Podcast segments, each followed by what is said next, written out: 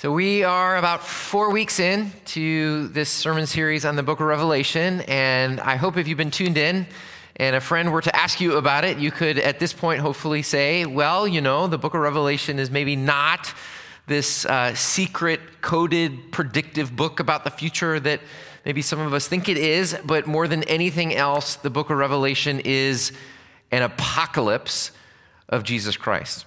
An Apocalypse, remember, just means simply means a revelation, a disclosure, uh, a revealing of the person of Jesus. That's what this book wants to give us a bigger, clearer, more realistic picture of Jesus and who he is for us right now. And this is what we need right now in this time of great confusion and discouragement and isolation and anxiety and division and polarization. I, I, I, truly believe that what we need, what we all need most right now, is a clearer, bigger vision of Jesus Christ, which will not necessarily change our circumstances, but will change our perspective on our circumstances so that we can, as John says in this book, patiently endure. Patiently endure. So last week we looked at the first of the seven letters that Jesus wrote to the churches, which is probably the most well known part of the book of Revelation because it's the most accessible. Um, and so today, what we're going to do is look at the last, the seventh letter. We're just sampling two, the first, the last. And this particular letter, the letter to Laodicea, is probably the most famous of all, the most familiar of all. But I got to warn you, you got to put on your crash helmet today because it's also the toughest of all. Um, it's also the, the, some of the hardest words in the book of Revelation. Uh, this is the only church of the seven that Jesus addresses in which he says nothing positive. He commends them for nothing, nothing praiseworthy. But even then, even with these hard words, Jesus doesn't drop them, uh, he doesn't kick him to the curb, but he is inviting them to be healed and to be set free. He's inviting them to be saved. Uh, like a really good doctor who is brutally honest with the patient about the diagnosis, but then is ready to give a cure. This is who Jesus is for them and for us today. So, Let's listen. Let's unpack these words to the Laodiceans, but let's not forget that these are also words for us. Remember how Jesus ends every one of these letters. Whoever has ears, let them hear what the Spirit says to the churches. If this were an email from Jesus to the church of Laodicea, our name, Third Church, would be in the CC box, would be in the CC line because we are meant to also to hear. And every time we hear even a difficult passage like this as much as we may not want to we should always be asking is this true of me? Is this true of us? Whoever has ears let them hear. So let's look at three things when it comes to this letter okay? First let's look at the problem. What is the disease that jesus the physician is diagnosing? What's the problem? Second uh, we'll look at the prescription what Jesus the physician offers as the cure. And then third, we'll look at the promise, what he offers to give them um, at the end. So the problem, the prescription, and the promise. So first, let's look at the problem. What is it that Jesus is uh, correcting them about?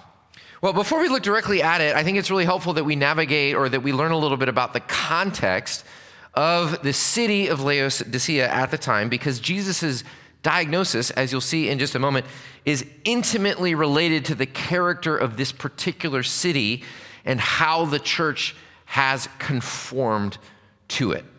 So, Laodicea, uh, one of the ancient seven cities that in the, along the Mediterranean and Western Turkey, which at the time Asia Minor, uh, Laodicea was known for four main things in the ancient world. First of all, it was a banking center. It was a major banking center in the ancient world of the time. Lots of money, lots of wealth, lots of banks. All the banks were solvent. Um, in fact, it was so wealthy of a city that in 61 AD, when there was a major uh, not a hurricane, major earthquake in Asia Minor, um, in many cities, including Laodicea, were devastated. Laodicea was the only city of all that were hurt that did not accept any financial help from Rome, from the imperial bank. Because they said, hey, we got it covered. We got enough of money of our own. In fact, they were so self sufficient that, as you see in verse 17, their motto essentially of the city was, We need nothing. That was sort of the de facto slogan of the city. We need nothing. So it was a major banking center. Second, Laodicea was the center of the clothing industry at the time. Uh, the sheep, apparently, in Laodicea, in that region, were very lovely sheep that produced this very beautiful black, glossy wool. Uh, and the weavers were just cranking out these very good looking black wool designer tunics. Uh, and they were uh, essentially the fashion center of the time. Garments were exported all over the ancient world. Laodiceans were known as the best dressed people of the Roman province of Asia.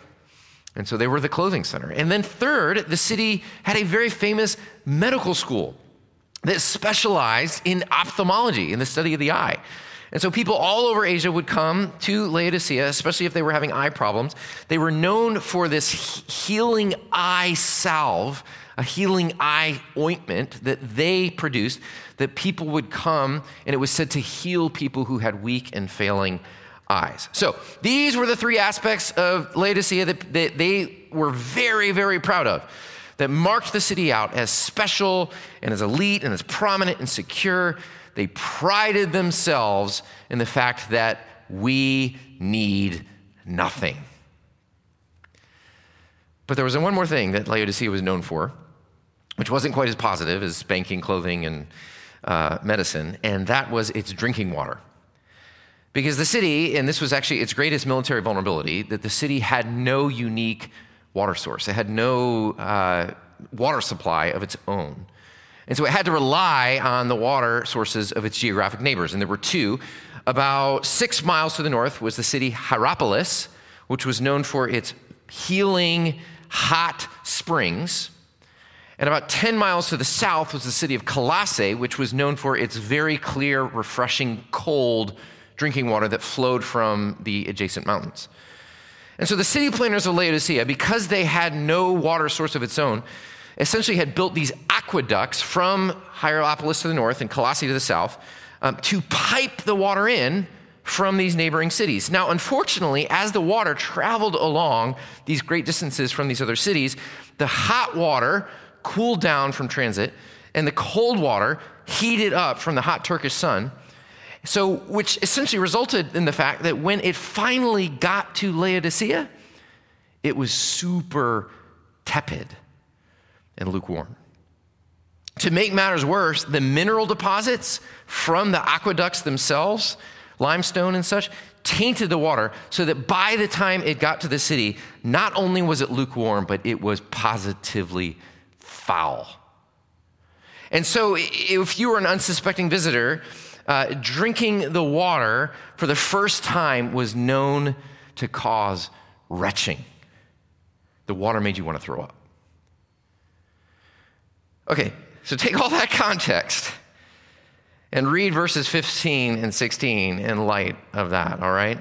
What's the problem that Jesus is diagnosing? Let's read what he says. I know your works, your deeds that you are neither cold nor hot. I wish you were either one or the other. So, because you are lukewarm, neither hot nor cold, I'm about to spit you out of my mouth. I mean, this, this would have hit them right where they live, right? right in their experience. Jesus is saying to them when it comes to your deeds, when it comes to your practice of the Christian life, it makes me sick it makes my stomach turn. And remember, friends, he's not writing to the pagans, he's not writing to the unbelievers outside of the church. He's writing to his own people. He's saying, When I think about your church, it makes me want to throw up. This is one of the harshest things that Jesus ever says in the entire Bible. Why is he saying this? Is it because they're believing the wrong things?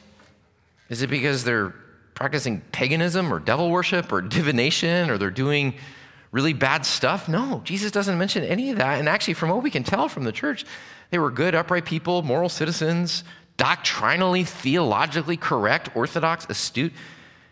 So, what is it? What makes Jesus sick is their spiritual temperature.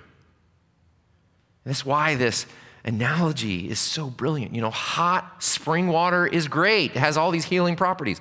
Cold water is fantastic. It's, you know, so refreshing on a hot day. Even coffee or tea is great, hot or cold. But lukewarm, nobody wants that. It can literally be nauseating. And Jesus is drawing a comparison between the temperature of the city's water and the spiritual temperature of the city's church. He's saying, You have lost your wholehearted devotion to me. You are so thoroughly compromised, and your complacency is so pervasive that there is no longer anything hot or healing or cold or refreshing about your faith. It is bland and tepid and lifeless, and it makes me sick. I mean, how does this happen? How does this happen to a church? Verse 17 is very clarifying. Look at the next verse. It says, Jesus says, You, you say, I am rich, I have acquired wealth and do not need a thing but you do not realize that you are wretched, pitiful, poor, blind, and naked. See, what appears to have happened is that you know, the, the Christians who live in Laodicea had begun boasting in the very same things as the citizens of the society around them did power, wealth, beauty, success, all the rest. Somehow, in the midst of a very hostile Roman Empire, the Laodicean church had adapted so well that they could thrive and live very comfortably. And we know that Christian communities in the first century were under tremendous stress to compromise to the imperial Roman cult, not only to swear allegiance to Caesar, but also to live by the values and the priorities of the unjust and idolatrous Roman Empire. And so it looks like what happened is the Laodiceans had just given in. They succumbed to the pressure to, you know, being too hot would get them in trouble. Being too cold could get them in trouble. So lukewarm just enabled them to sort of continue on with their faith, have sort of a private, you know, me and Jesus kind of individual relationship with Him, keep it in their religious sphere, but then to live according to the values and the priorities of the state.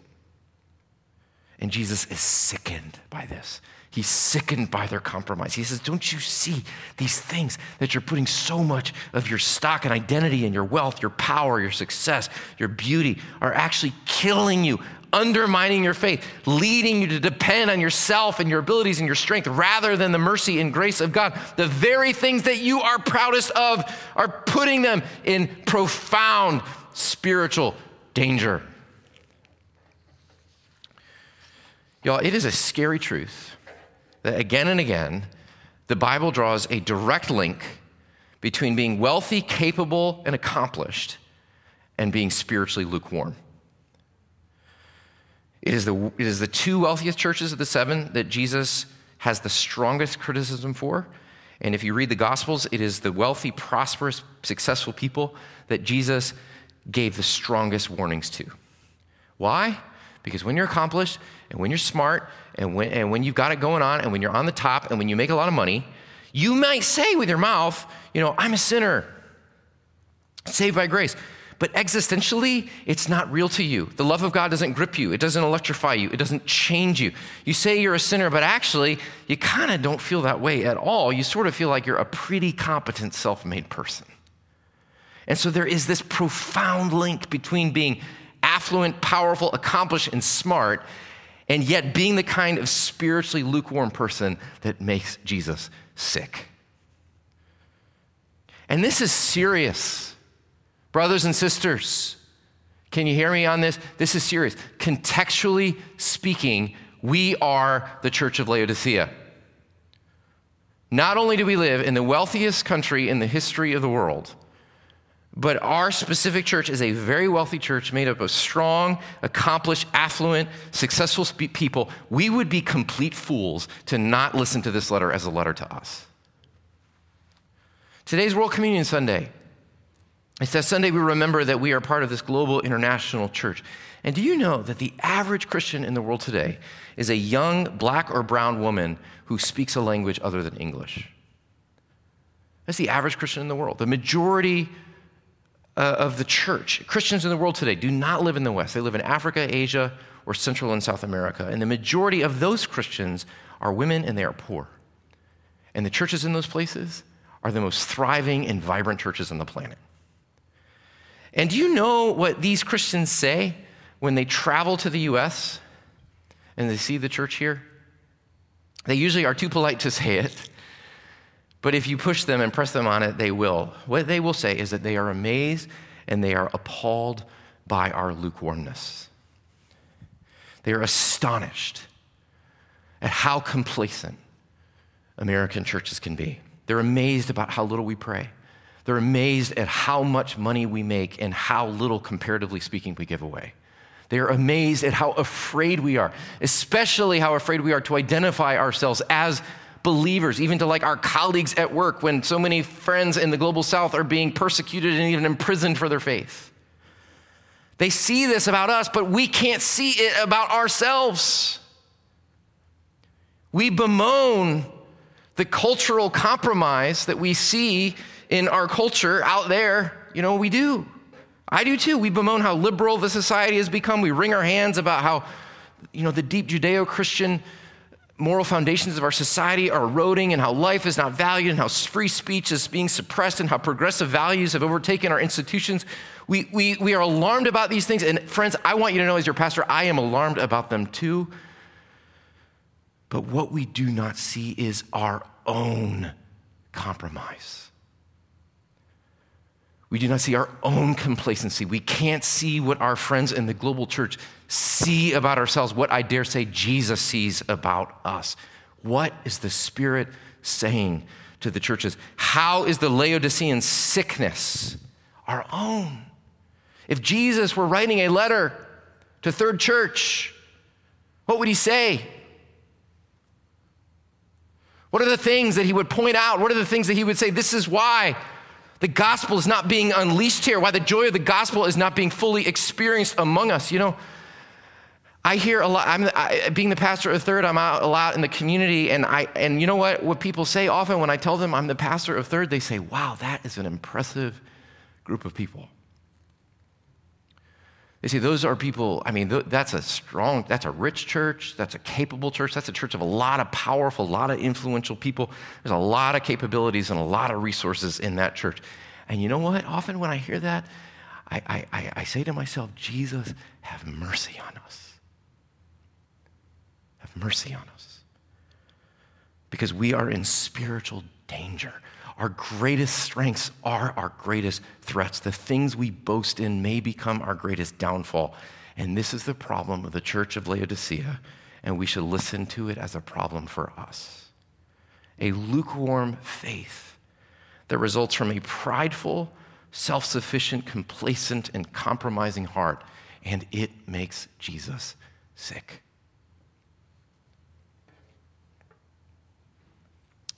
So that's a problem, it's heavy.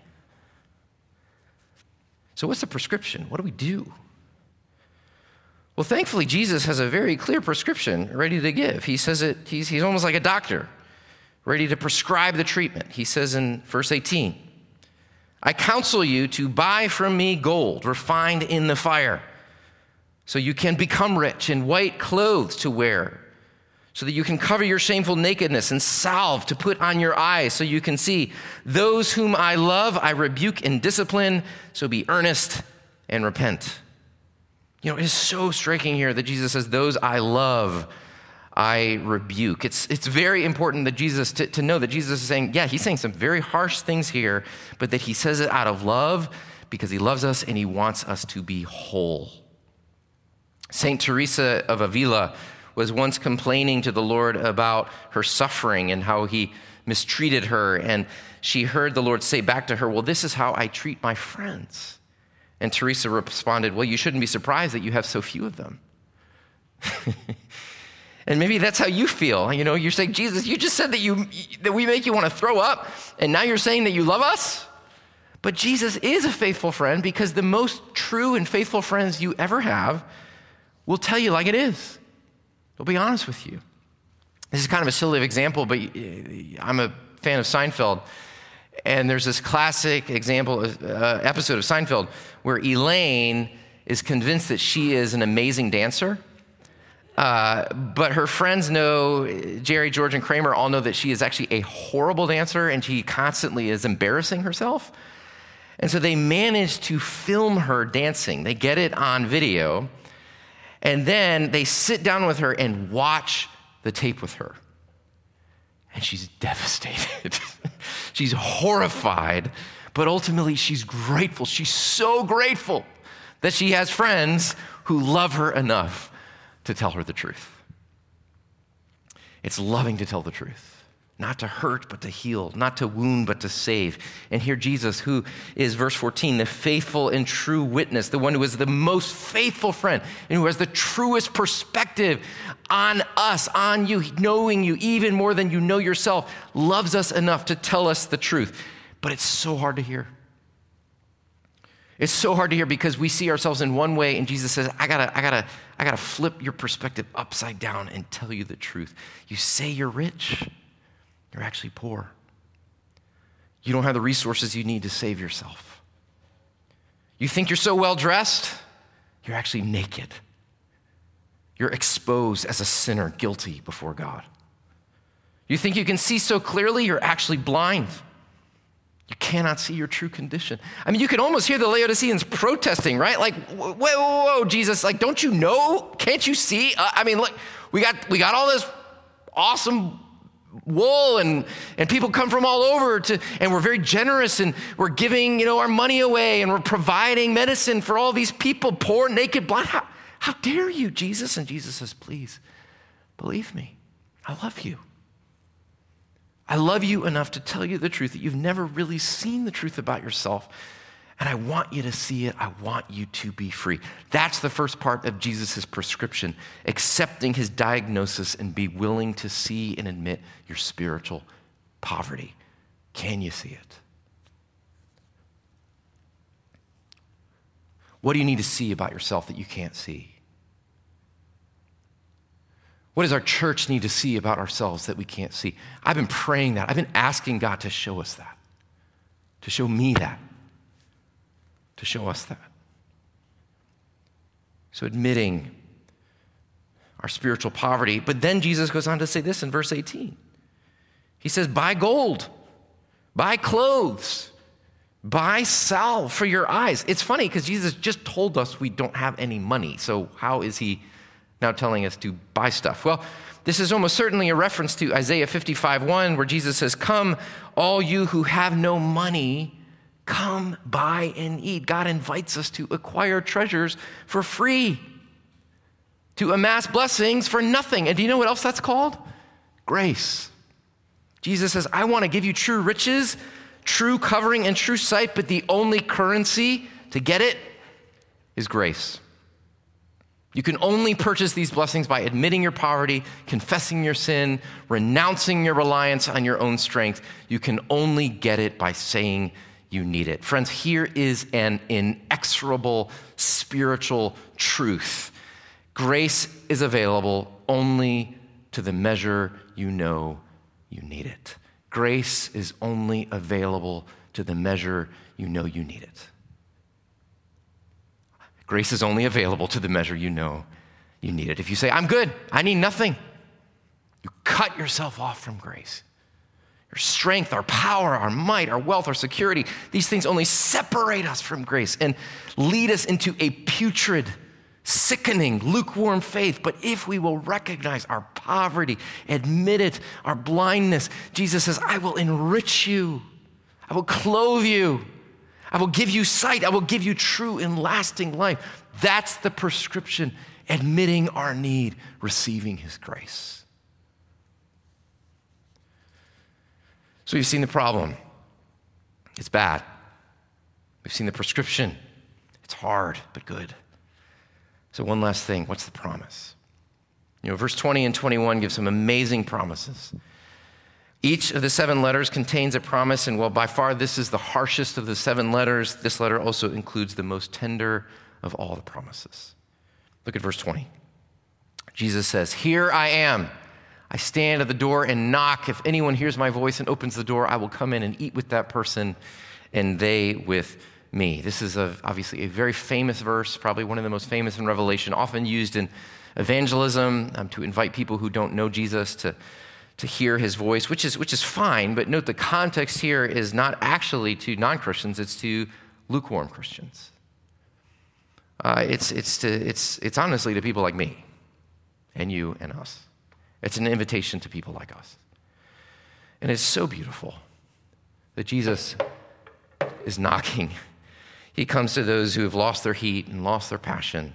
He's come to those who are compromised and complacent. He's come to those who've lost their wholehearted service to the Lord. And he says, He knocks and he knocks and he says, I'm here for you. I, I am not going to abandon you. I see the full truth of who you are. And though it has made me sick, I love you and I'm not going anywhere and I am not going to walk away until you let me in. This is most likely a reference to the Song of Solomon, chapter 5, verse 2. My beloved is knocking, and I arise for him. See, this is not the image of, a, of an angry taskmaster banging on the door. This is the image of a lover tenderly knocking on the door, calling out to his beloved. He says, I'm here to love you. I'm here to make it right, to eat with you, which in ancient times is a powerful image of intimate friendship and fellowship. And so there he is He's knocking. He's not going to bang down the door. He's not going to bust in. Notice the door only opens from the inside. He will not coerce, he will not manipulate you. But he will wait. And he will keep on knocking, and he will sit on your stoop, and he will sit on your porch, and he won't go away, and he will keep on knocking until you let him in. That's the first promise. And there's another amazing promise. It says, verse 21 To the one who is victorious, I will give the right to sit with me on my throne, just as I was victorious and sat down with my Father on his throne. Y'all, this is amazing. In the Creed a few minutes ago, we just confessed Jesus Christ sat down at the right hand of God, the Father Almighty. Why is Jesus sitting on the throne of God? Because he earned it. He lived for us, he died for us, he rose for us, he ascended, right? He did everything the Father called him to do. So, why then would we be invited? to sit on the throne with Jesus? Only because he earned it for us. Because he did it all for us. He lived for us. He died for us. He rose for us. And now he is offering to us, those who made him sick through their betrayal and compromising hearts, he is offering us a very real sharing of his eternal throne. Have you ever profoundly failed and let your boss down at work? Imagine sitting in your office, ashamed, drafting your own resignation, and suddenly you hear a knock on the door and you hear your boss's voice Open up! And you tense up, afraid to face him, and then you hear your boss say, Let me in. I'm going to help you. I'm not going to leave you. If you will listen, respond, and learn, I will make you a partner with me in this company. I will make you a co owner. I will give you everything. This is what Jesus is offering, and you would never walk away from a job like that. You might n- never walk away from a Lord like this. No shame, only grace, only welcome, sharing his table, sharing his throne. So we saw the problem and the prescription and the promise, and now we come to the table. And I want you to know, friends, that Jesus is here. He is with you in your own homes. He promises to be with us through His Spirit, especially when we break the body and the blood. And He is inviting you to do just a couple of things. He's inviting you first to, to confess, to repent, to admit your spiritual poverty, to admit your nakedness, to admit your blindness. Uh, he's asking us, the affluent Christians that we are, he's asking us to, to, to listen to his harsh diagnosis of our spiritual lukewarm faith and to repent. But it's not the only thing he's doing, he's also inviting us to receive. He's offering you himself. Yes, we're poor, uh, naked, and blind, but Jesus himself, the rich one of heaven, became poor for us. Jesus, the one who sees all, became uh, blind through his suffering. His, he was blindfolded, he was beaten, he was pinned to a cross. He was stripped naked for us. Jesus became the things we are that we might become what he is. and he gives everything to us. So, friends, as we approach the table, will you hear his knock? Will you open the door? Will you come to the feast? Will you receive his grace?